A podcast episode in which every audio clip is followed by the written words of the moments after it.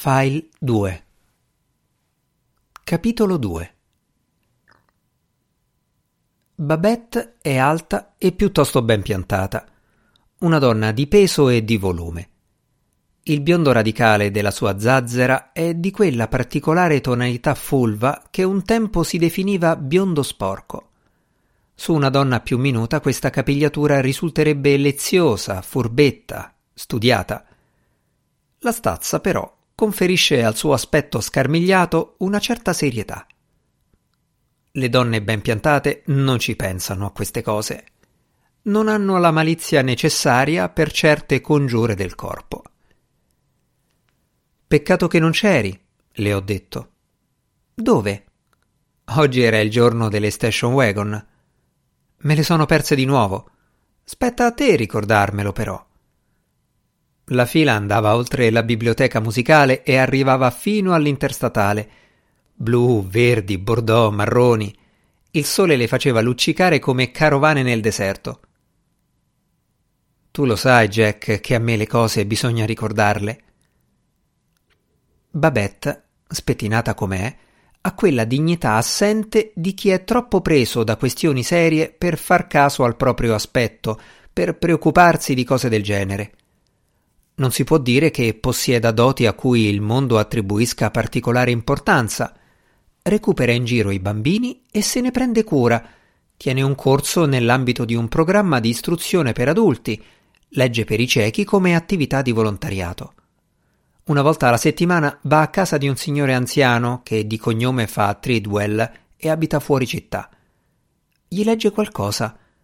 Lo chiamano tutti il vecchio Treadwell come se fosse parte integrante del paesaggio, una formazione rocciosa, una fosca palude.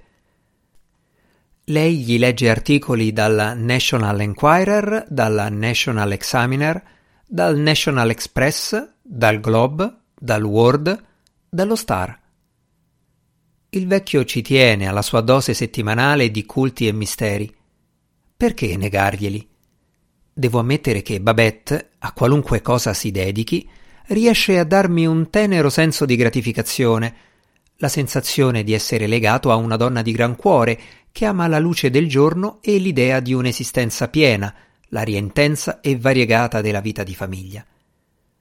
La osservo continuamente mentre sbriga le sue cose in modo sequenziale e ordinato, con abilità, con apparente disinvoltura l'esatto opposto delle mie mogli precedenti che mostravano invece una certa tendenza a sentirsi avulse dal mondo oggettivo, tutte prese di sé, ipersensibili, ammanigliate in un modo o nell'altro con i servizi segreti.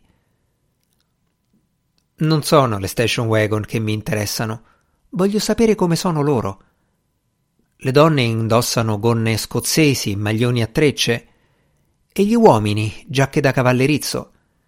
Che senso ha indossare giacche da cavallerizzo se non a cavallo?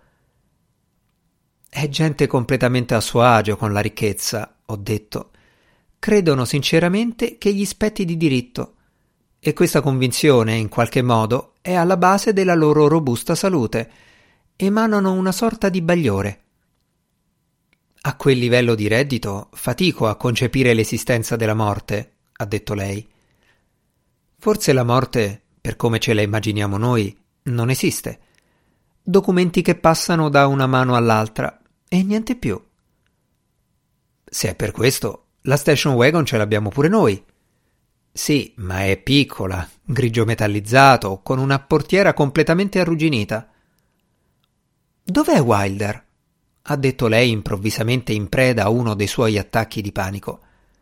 Ha cominciato a chiamare il bambino, uno dei suoi figli, lui se ne stava seduto immobile sul triciclo in giardino. D'abitudine io e Babette chiacchieriamo in cucina.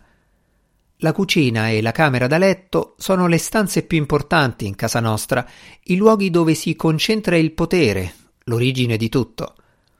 In questo io e lei siamo simili.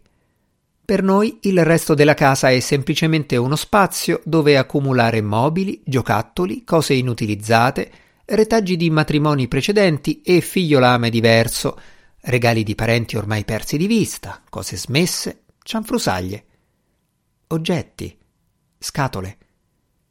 Ma perché questi effetti personali portano il peso di una tristezza tanto grande? Hanno un'aura oscura, di presagio. Mi rendono circospetto, non nei confronti di fallimenti e sconfitte personali, ma verso qualcosa di più generico, qualcosa di più ampio per portata e contenuto.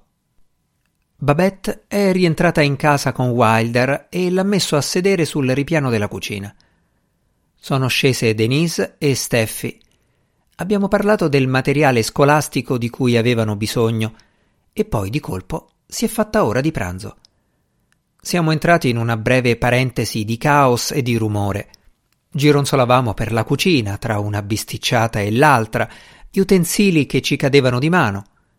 Infine Soddisfatti di quello che eravamo riusciti ad arraffare dalle dispense e dal frigo o a fregarci a vicenda, in silenzio abbiamo cominciato a spalmare generosi strati di senape o maionese sul nostro cibo dai colori brillanti. C'era il clima serissimo che accompagna la pregustazione della meritata ricompensa.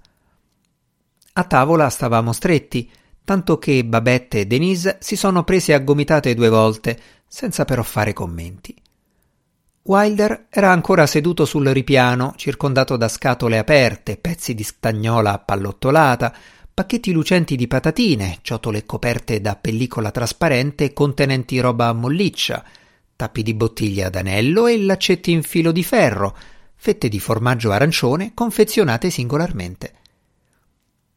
A un certo punto è entrato Heinrich. Ha osservato attentamente la scena. È il mio unico figlio maschio, Heinrich e poi è uscito dalla porta che dà sul giardino ed è scomparso.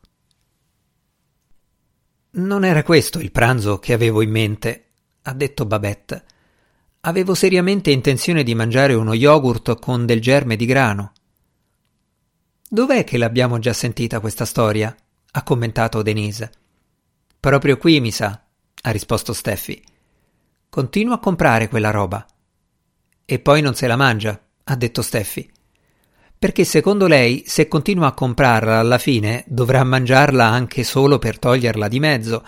È come se cercasse di ingannarsi da sola. Occupa mezza cucina quella roba. E alla fine la butta via senza mangiarla perché nel frattempo è scaduta, ha detto Denise. E la storia ricomincia da capo. Te la ritrovi sempre davanti agli occhi quella roba, ha detto Steffi.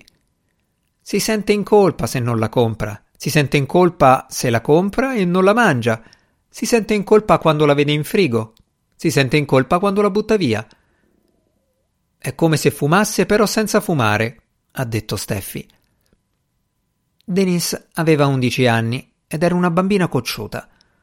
Ogni giorno o quasi protestava contro quelle abitudini di sua madre che le sembravano particolarmente dispendiose o dannose. Io prendevo le difese di Babette le dicevo che ero io quello che si sarebbe dovuto mettere a dieta ferrea. Le ripetevo che tanto a me lei piaceva così com'era.